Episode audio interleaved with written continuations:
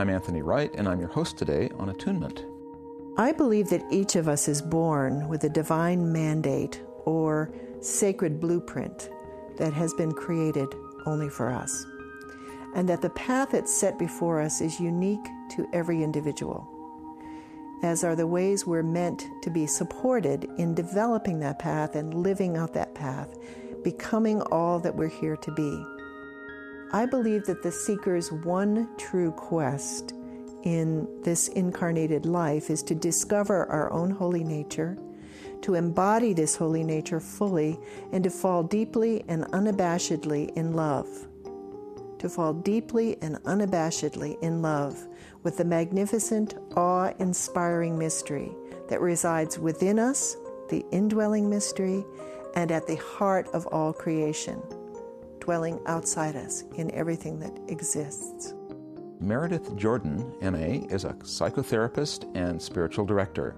For more than 25 years, she's worked with adults and children embarking on a spiritual journey to develop or deepen a personal relationship with the mystery many people call God.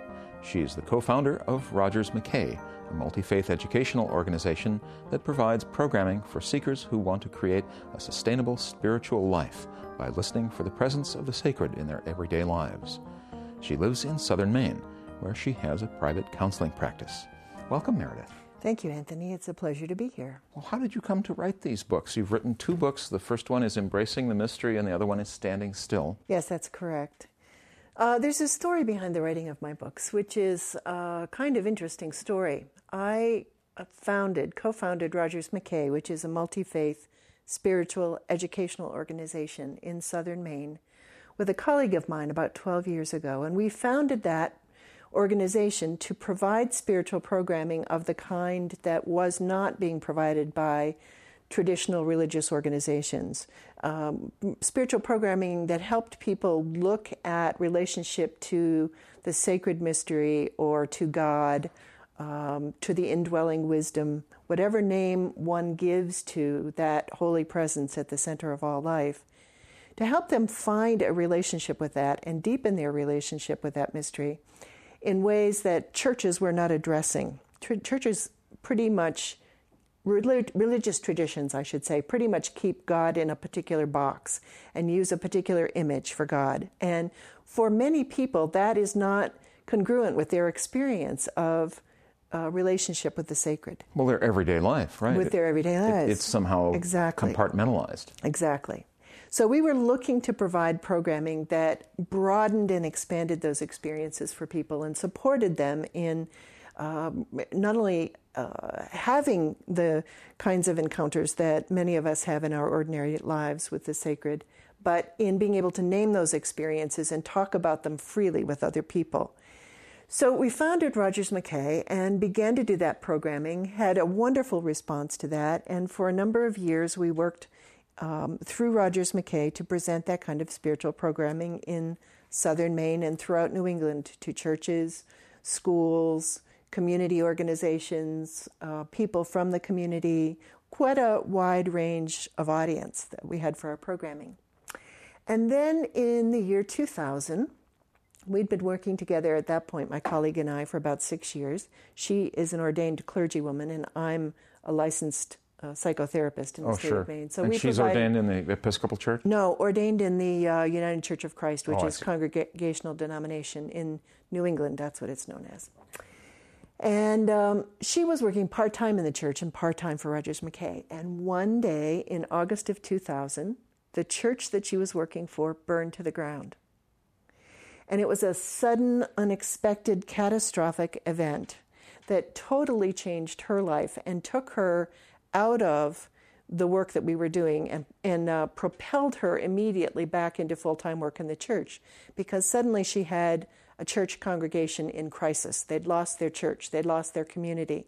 They had to make major decisions about rebuilding. Well, it's like their body. It's like their home, their spiritual they, they family lost their body. was gone. Yeah. I was part of that church community. And I was there the day the church burned. I was among the people standing in the streets as this church burned to the ground. And people were moving around, comforting each other, singing with one another, watching the tower fall and the walls fall in and the stained glass windows melt. And it was just a, it was an amazing apocalyptic kind of event in the lives of all of us.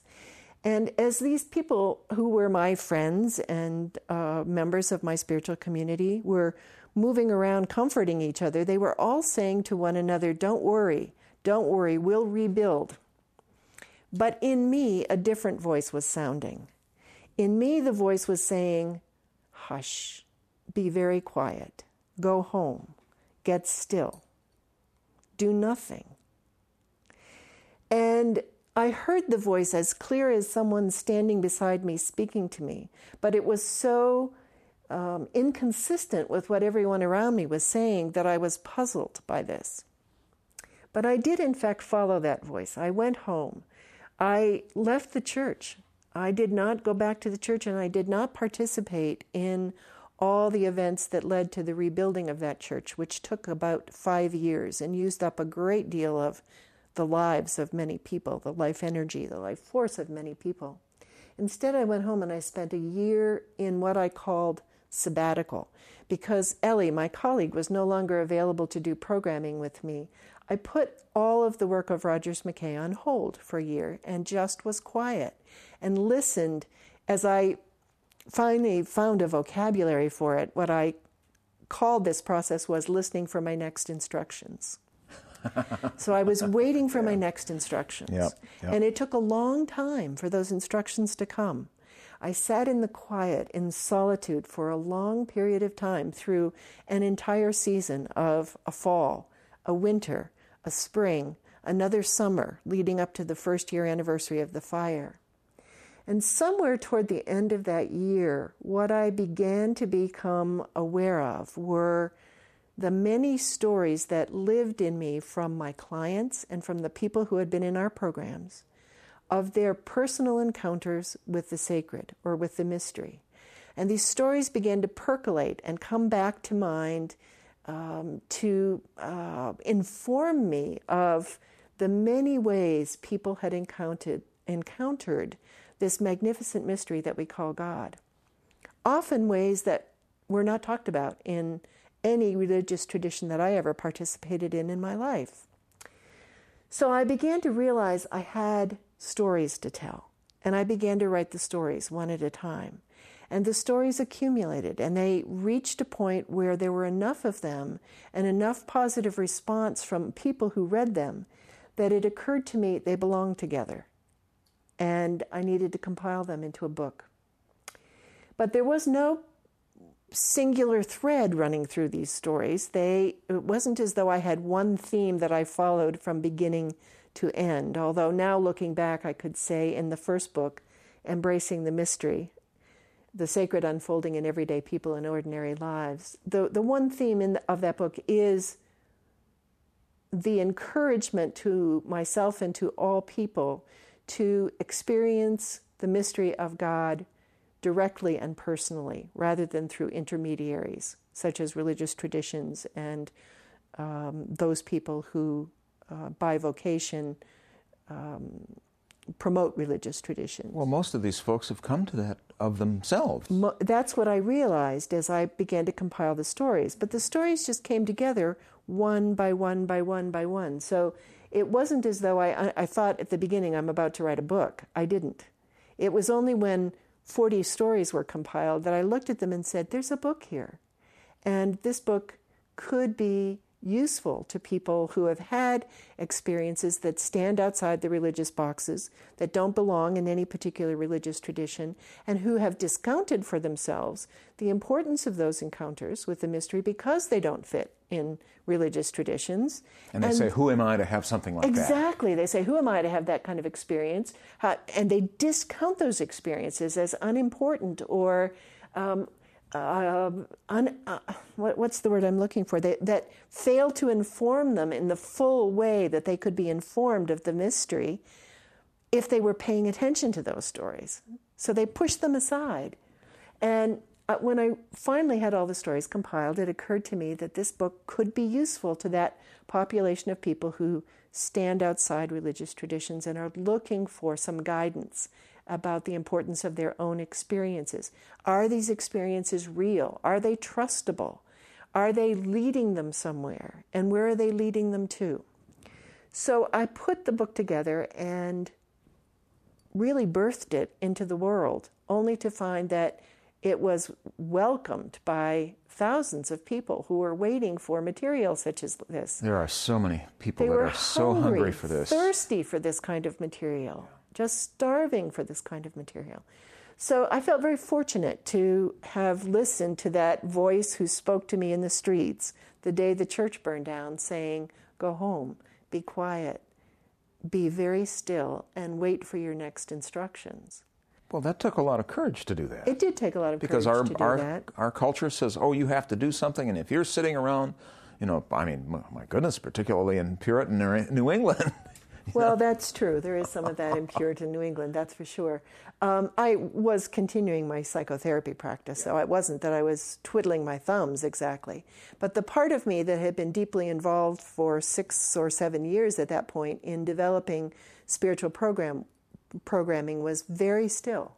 That that part of me was quiet for a year, truly on sabbatical, and I missed it dearly missed doing that work. It was very creative, very innovative work, a lot of fun, um, brought a lot of joy to my life and the lives of the people that I worked with. So it was hard to say no to that for a year.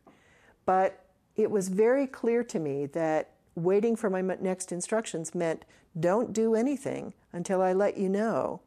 I being the great I, the mystery, the voice of God, um, until I let you know what the next step is. And when the timing is right, I will let you know. And you knew. I did know. How did you know? As I say, it was really a matter of knowing piece by piece, chapter by chapter, story by story. As I wrote the stories and I put them out one by one into the world, people began to say, oh, "This is what I've been looking for. This has been what I, this is what I've been waiting to hear. I've needed a story like this to be able to go back and trust my own experiences and my own encounters with the mystery." So once I saw the effect that the stories were having on the hungry spirits of, of uh, genuine spiritual seekers, but seekers who did not stand inside traditional uh, religious thinking, I, um, I really understood at that point that there was a place for that kind of material. And at that point, something other than courage took over. It just was this is what's right, this is what's meant to happen. Well, it already had a momentum. It had a momentum. It did. It had a truth to it, a deep, resonating truth to it that came out of a place of authenticity in the lives of the people whose stories are told, in my own life as I told my own stories. They came from a place of um, what I call the deep heart in me and in other people. And the deep heart is the place where I believe the mystery speaks to us most clearly. Well, we're going to have to take a short break here. I'm Anthony Wright, and I'm your host today on Attunement with my guest, psychologist Meredith Jordan. And um, how can people get a hold of you, Meredith? Uh, what's your website and your phone number? Mm-hmm. Phone number in Maine is 207 283 0752, and our website is www.rogersmckay.org. Great. Well, we'll take a short break, and we're going to be right back. I'm Anthony Wright, and I'm your host today, and I'm here with my guest, psychotherapist Meredith Jordan. Welcome back, Meredith. Thank you, Anthony. And before the break, we were talking about the deep heart. Tell us about the deep heart. Well, the deep heart is the part of us that transcends the small I or the ego and lives closely attuned to the soul or the spirit, the capital I in each of us. The deep heart is that place where, um, in the term namaste, we say, when I am in that place in me and you are in that place in you, we are only one. I believe that each of us is born with a divine mandate or sacred blueprint that has been created only for us, and that the path that's set before us is unique to every individual, as are the ways we're meant to be supported in developing that path and living out that path, becoming all that we're here to be. I believe that the seeker's one true quest in this incarnated life is to discover our own holy nature, to embody this holy nature fully, and to fall deeply and unabashedly in love. To fall deeply and unabashedly in love with the magnificent, awe inspiring mystery that resides within us, the indwelling mystery, and at the heart of all creation, dwelling outside us in everything that exists. So the deep heart in me is the place where the indwelling mystery is alive. The deep heart in creation is everything in which the mystery is alive trees, birds, flowers, other people, creator, create, uh, creatures of all kinds. And when I am listening to my deep heart and I'm paying attention to the deep heart at the center of the universe, the mystery and I are working in attunement. We are working together in close, conscious, deep, meaningful collaboration with my life. Well, the line between oneself and that which in traditional culture is perceived to be other than oneself kind of blurs, doesn't it? It blurs completely, and we become one with everything else that exists. We see ourselves in everything around us and everyone around us. Everything mirrors us for us so that we learn more about ourselves and our souls grow and expand. And in that process, we become more of who we are meant to be. We become more embodied examples of God's mystery in the world. During our break, we were talking about you had said that there were some clergy in a spiritual tradition that were in spiritual crisis because Yes. there was no provision made in their theological training for this. Yes. In my spiritual direction practice, I work with a number of people, both lay and clergy people. And what surprises most people when I talk about my spiritual direction practice is that among the people who come to me for spiritual direction are clergy persons, clergymen and clergy women, who have, in their own unfolding spiritual lives, grown beyond the theology that they learned in seminary or divinity school, and have a much more expanded personal relationship with God than uh, the theology of their spiritual or religious traditions has allowed for.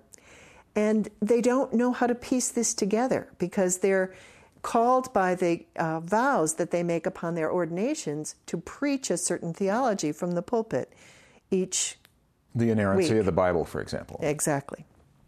And they no longer believe that some of those spiritual or religious principles are, I, I won't say true, they just are limiting. They're smaller than what is true. What is true is much bigger than what many people uh, who live within the religious boxes or religious traditions are willing to acknowledge is true. So there are clergy people who are struggling and trying to piece together how they continue their lives as clergy, continuing to work within churches or in some way as uh, agents of spiritual wisdom in the world without having to make themselves and their own encounters with God too small so that they stay neatly compacted within those religious boxes. It's really hard when you have an experience of the blurring of that boundary to go back into the box. Yes, it is. It's almost impossible. For example, one of my clients is an Episcopal priest, a man in his early 50s, who has been a student of Zen Buddhism all his life. And he um, has very nicely for himself been able to integrate his Zen practice and his Christian beliefs. But his role as a Christian priest, as an Episcopal priest, prevents him from talking about how important in his spiritual development the practice of Zen Buddhism has been. Isn't there a similar sort of opportunity or discipline within the, the Episcopal Church, such as meditation or Christian tradition does not really promote meditation. They, mm, Christian tradition tends to promote contemplative prayer or prayer traditions. Um, it doesn't deny meditation, it doesn't tell people not to meditate, but it doesn't encourage meditation in particular.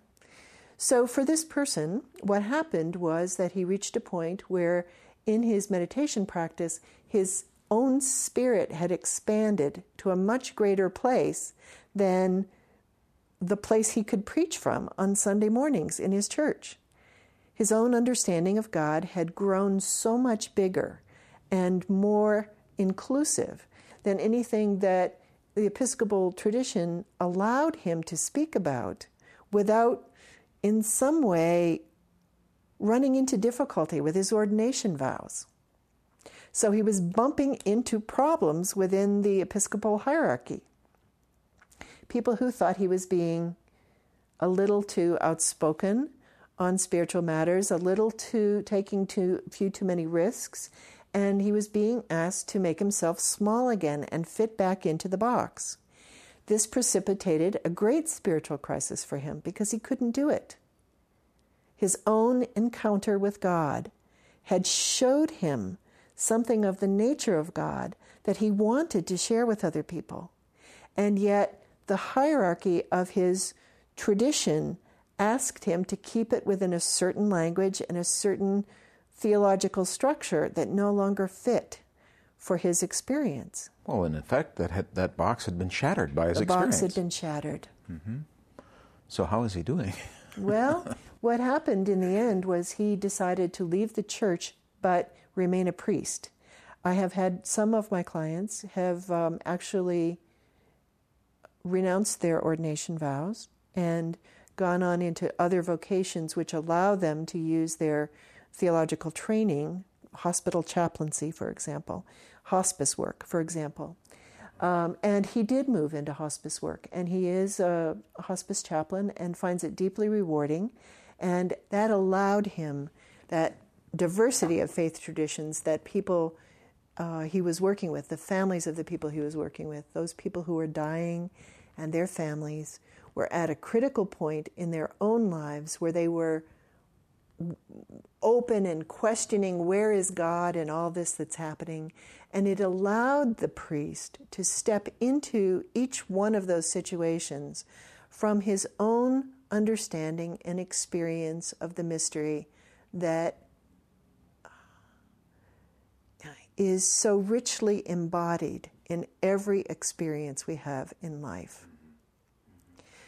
He was no longer limited by the theology of the church, and he was able to call on his practice as a Zen Buddhist meditator, his practice as an Episcopal priest, all of his reading.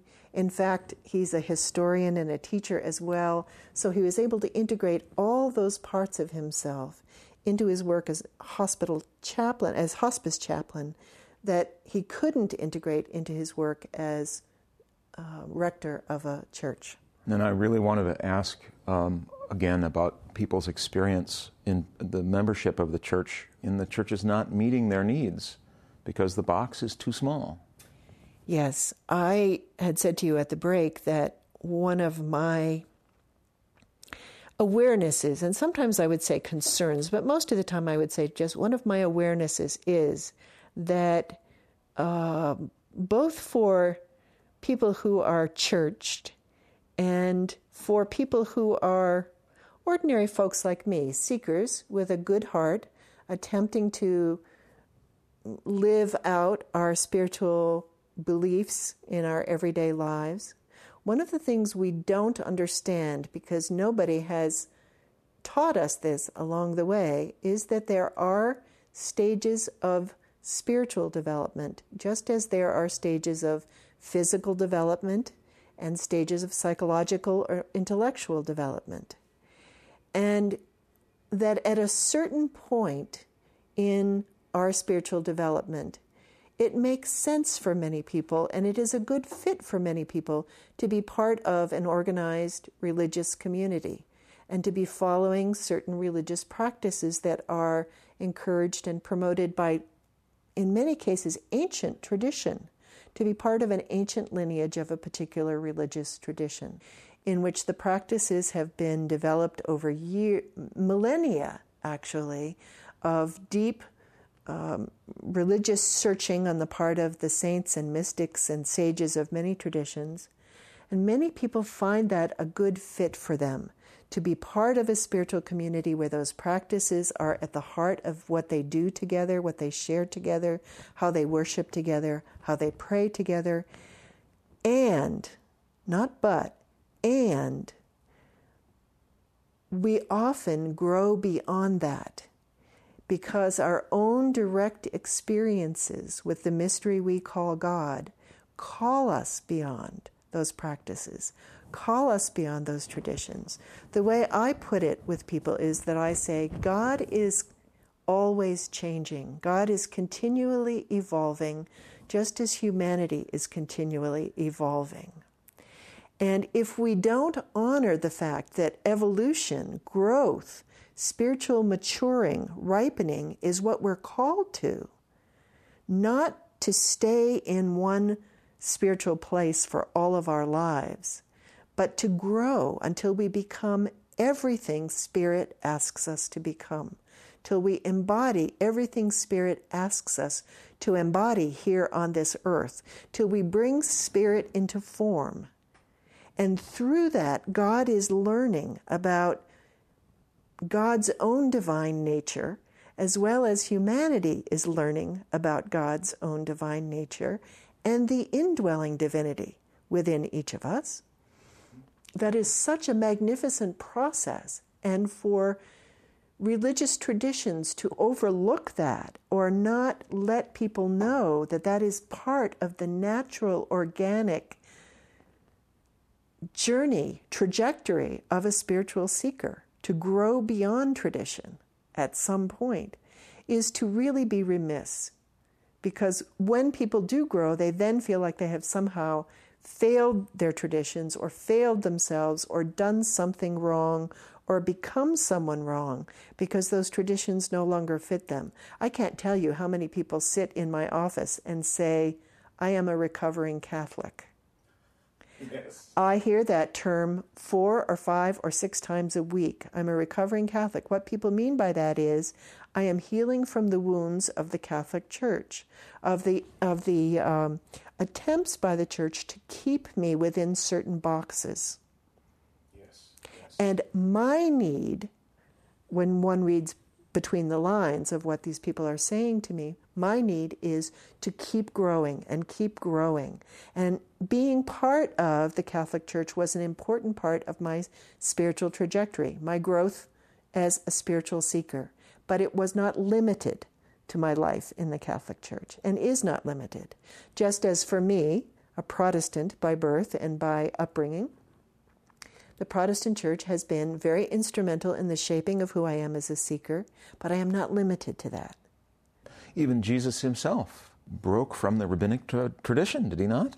And many and people stepped out of the box. Many people say Jesus never intended to found another church. And for those of us who, who do challenge, I mean, it becomes problematic for those who attempt to, to maintain the box and and there's all sorts of, of things that go on to try and get people back in and yes and you see these people in your practice I'm yes, sure I do I do so, and they're often people who carry a certain amount of shame for thinking and believing and living their lives outside the box they carry a certain amount of um, uh, family uh, rupture because they've broken from family traditions um, they carry a certain amount of pain because they don't know where they belong anymore spiritually. But these are all mechanisms that those in power put. In, I mean, the shame thing, particularly, uh, is, uh, in my opinion, a, a, a mechanism to attempt to keep people in the box. I think that's correct. We're going to have to take a short break. I'm Anthony Wright, and I'm your host today on Attunement,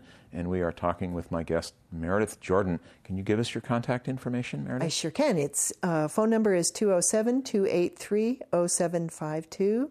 That's the phone number for Rogers McKay, our multi faith organization, and our website is www.rogersmckay.org. And we'll be right back. I'm Anthony Wright, and I'm your host today on Attunement, and we're talking with my guest, psychologist Meredith Jordan. Welcome back, Meredith. Thank you, Anthony. I wanted to ask more about your book, Standing Still, because we were saying during the break that it really has to do with the further spiritual, uh, spiritual development process that we had talked about in the last segment. Yes. In Embracing the Mystery, my first book, my attempt was to bring people to an awareness that God is not the external figure somewhere in the heavens pulling all the puppet strings, controlling events in our lives. God is more a consciousness than a being. Um, God is present in all things and all experiences, available to us at all times if we are awake and paying attention. So, my hope in my first book was to begin to move people gently out of the old way of thinking about God into a new way of thinking about God, which I hoped would enable them to have a new way of relating to God. In my second book, Standing Still Hearing the Call to a Spirit Centered Life, the, m- my intention was to create a book that would help people understand the importance of their part in developing a deep intimacy or relationship with the sacred mystery at the heart of all life. And standing still is a way of saying life around us is moving very fast, faster than most of us can accommodate most of the time. My head is spinning, and I'm a fairly intelligent, fast moving woman available to tap dance when I have to tap dance in the world. But the world is moving too fast for me. Events are happening so quickly that I can't comprehend everything that's going on and make sense of it all. So, what I need to be able to stay centered and to be able to stay on my spiritual path are moments, sometimes hours, sometimes days, and occasionally even weeks or months or years of what I call standing still. Times when we pause, when we live in a kind of quiet that the Quakers call the still small voice within. Um, some people might call solitude or silence. And we allow the voice of mystery to speak to us there. Now, that is a stage of spiritual development beyond participation in organized religions. In most worship services of most religious traditions, there is a period of silence no longer than a minute within a worship service. It's very rare that there is any extended period of silence for people to listen to the voice of the mystery speaking to them. We have to create that on our own that is not created for us in a busy, noisy world. Well, we're not even taught that that's possible. That quiet is possible? Well, that the voice of God will speak to you in that silence. No, we're taught that the voice of God speaks to us through the sacred texts, right. such as the Bible or uh, the Quran or the Torah. We're taught that the voice of God speaks to us through our intermediaries, rabbis, priests, ministers. From their training. From their training um, we're not taught that the voice of God might speak directly to us from our personal experience. And in a way, that would be considered blasphemous in some of the it traditions. would, in many of the traditions, be considered blasphemous to say that that is possible. Although, from the beginning, the rabbi and teacher Jesus went to the mountain and spent time in solitude, went to the desert and spent time in solitude, listening for the voice of God speaking to him and taught us that that is possible for all of us. Yeah, Alan Watts makes some comments in some of his lectures that um, Jesus didn't have the uh, benefit of, although some people say that he did in, in terms of his um, the lost years, you know, um, but he didn't have the benefit of the the normal teachings of Hindu theology, where, um, in fact, spiritual a uh spiritual embraces uh, culture wide. Yes. That his only opportunity to communicate what he had experienced was in the context of the culture which he was involved with, with he, the culture with which he grew up in. So um, that was all he could really speak about. So tell us more about standing still. Well, standing still, as I use the phrase, is not a spiritual practice. It is not a meditation, and it is not a form of spiritual inertia. It's not stop and don't move another inch. It's a way of being in the world that encourages us to notice whatever events or experiences are waiting to claim our attention and to be given their best use in our lives. It's an understanding that the mystery, another name I use for God, which by its very nature is never fully knowable, appears in different ways and forms at different points along our spiritual path in order to support us in our spiritual expansion or evolution.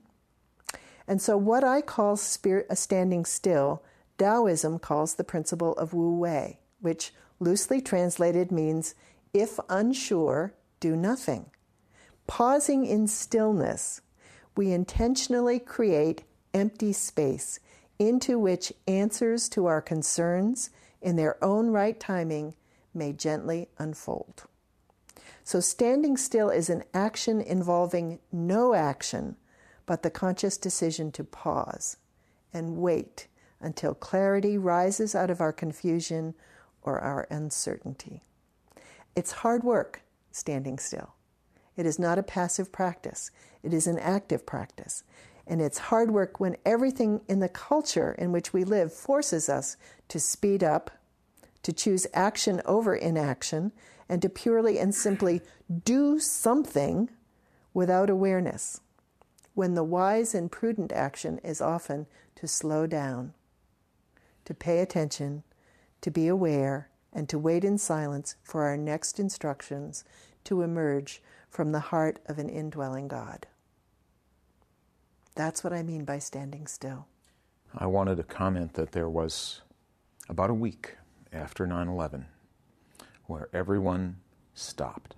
They just stopped. And the whole heart of humanity was opened by that. And we had an incredible opportunity to proceed in a different direction, in my opinion, than, than uh, our administration has chosen. Um, the heart of the world was open at that time. Was broken open. Yeah. Absolutely ripped open. Yeah. This new book is written after that time with a lot of, I'm sure that, you know, I, I had heard from friends that, oh, the membership of churches is doubling because uh, people didn't know where to go with that. And there was sadly less leadership in that than there might have been. Um, so do you have something that you can offer about this, about our standing still here? Well, because we still have the opportunity. I mean, it even it becomes even more incumbent upon us.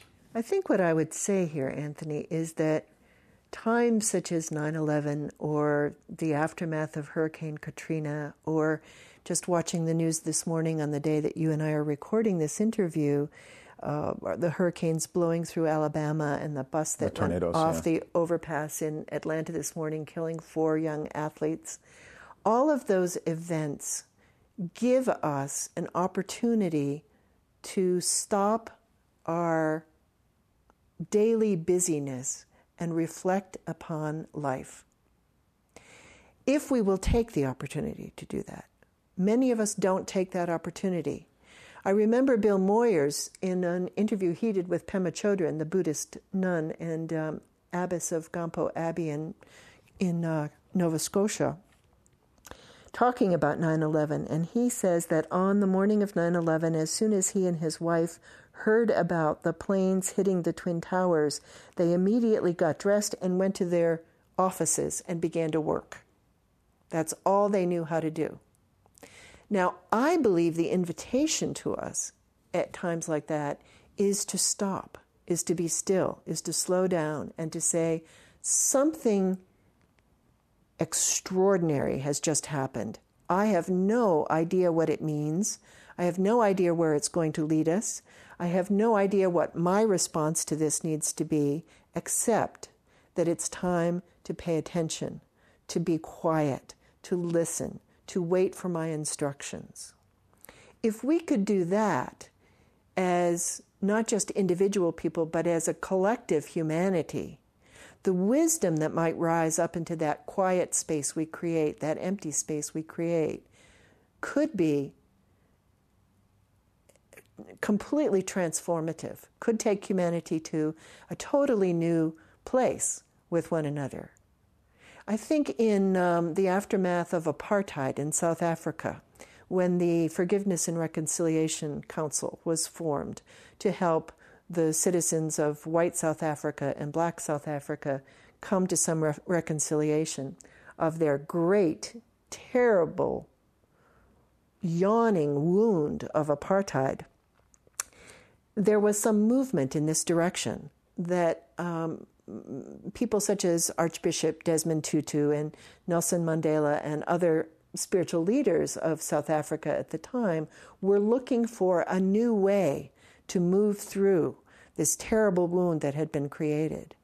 And by creating a forgiveness and reconciliation council, they opened up a way and a place for people to come with their stories, to leave their stories, to heal their stories, and to move on to a new way of being together.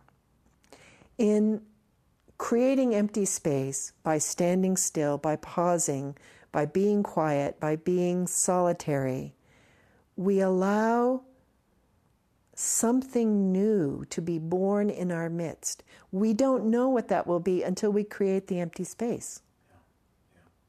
It's an act, a great act of faith, I think, to create the empty space in those moments when the temptation is so great to go do something, fix something, make it better.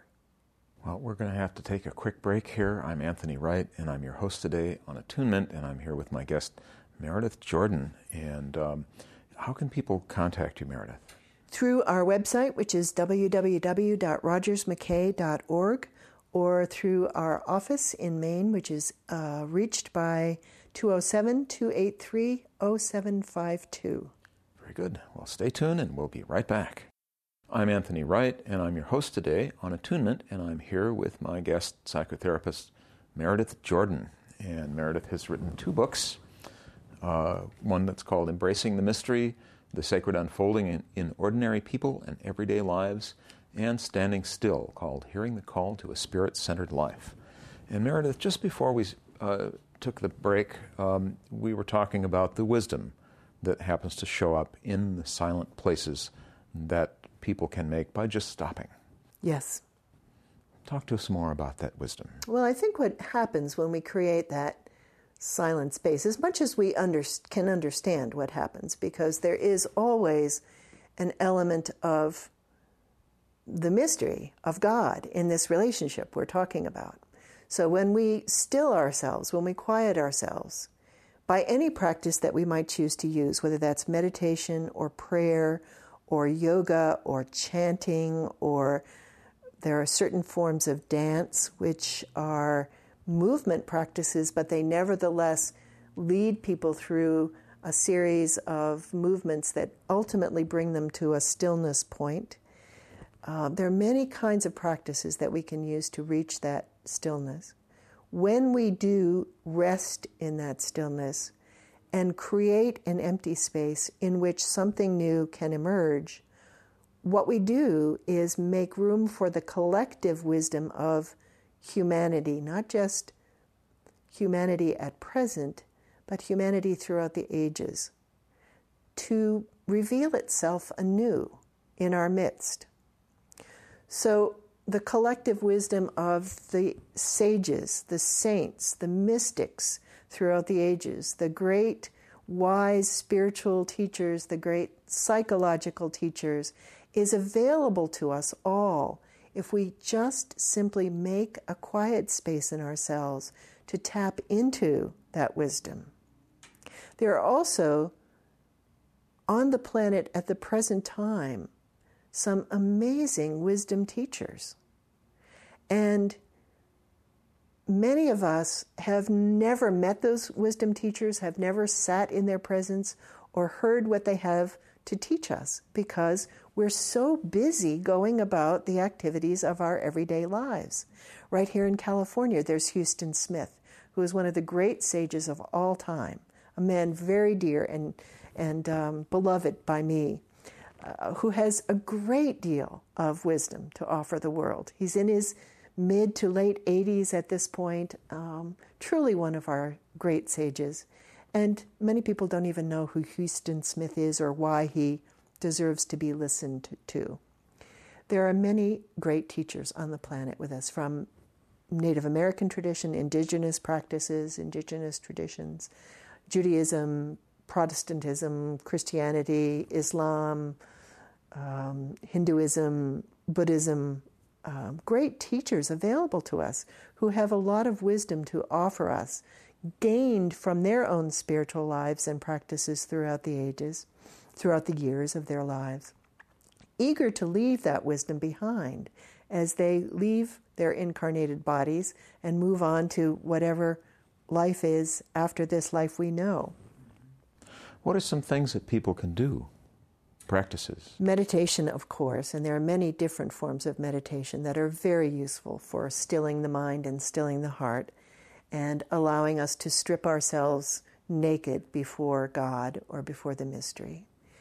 Prayer is another practice that works for many people, and again, there are many different types of prayer. There is um, the very simple prayer of repeating a single word over and over again.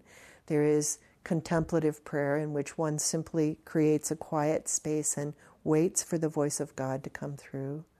There are movement practices such as yoga, which open up space within the whole integrated being for the voice of wisdom to rise up. Um, as I said before, there are dance practices that are very useful in bringing people through different forms of movement till they reach a point of stillness within themselves. Chanting does that. Um, many traditions, Hindu chanting is a very, in, in Hinduism, chanting is a very significant part of their spiritual practice of stilling themselves. Um, there are many wonderful spiritual practices that are available to us that help us to reach a quiet point within ourselves. My goodness, the hour has gone so fast. Um, how can people get hold of your books? Because these books will really um, they're, they're filled with wonderful stories. That's it's my hope that these books will go out into the world and have their own life, and as they reach the hands of people who are ready to read them and people who have eyes to see God in a new way and to hear God in a new way and to experience God in a new way, that the books will have their own life and bring their um, uh, wisdom into people's lives and help people to feel challenged and inspired in their own spiritual growth process. So the books are available in a variety of ways. They're available at all um, independent bookstores throughout the country. They're available, including um, East West Bookstore here in Mountain View, California. They're available at the major bookstores such as Borders and Barnes and Noble throughout the country. They're available at Amazon.com and through our website, www.rogersmckay.org. Great. And then your phone number again? 207 283 0752. Well, thank you so much for joining us, Meredith. And Anthony, it's been my pleasure. Are there some final words you'd like to leave with us? Yes, I would actually. And this is a quote from another author, not my immediate quote, but I love this quote. Um, actually, I'm going to give you two quotes. One is an Alan Watts quote. Alan Watts says, Sit or stand as you will, but whatever you do, don't wobble. Love that quote. The other quote is Paula D'Arcy, who says, God comes to us disguised as our lives. Oh, God my. comes to us disguised as our lives. So, what does that mean? We better be in those lives and paying attention because in every moment, God is present. Well, thank you so much for being with us. And I'm Anthony Wright, and I am your host today on Attunement with my guest, Meredith Jordan. And uh, Thanks so much for being with us. Thank you so much for being with us, and see you next time.